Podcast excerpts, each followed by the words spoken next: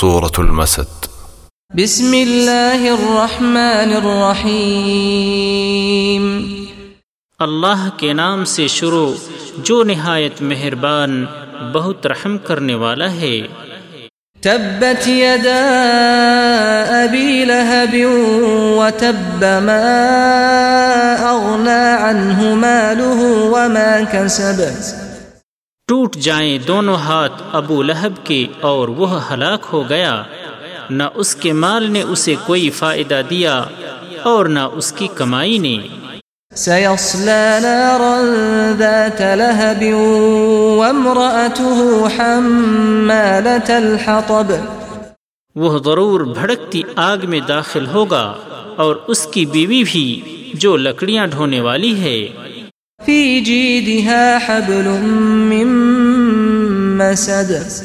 اس کی گردن میں چھال کی بٹی ہوئی رسی ہوگی۔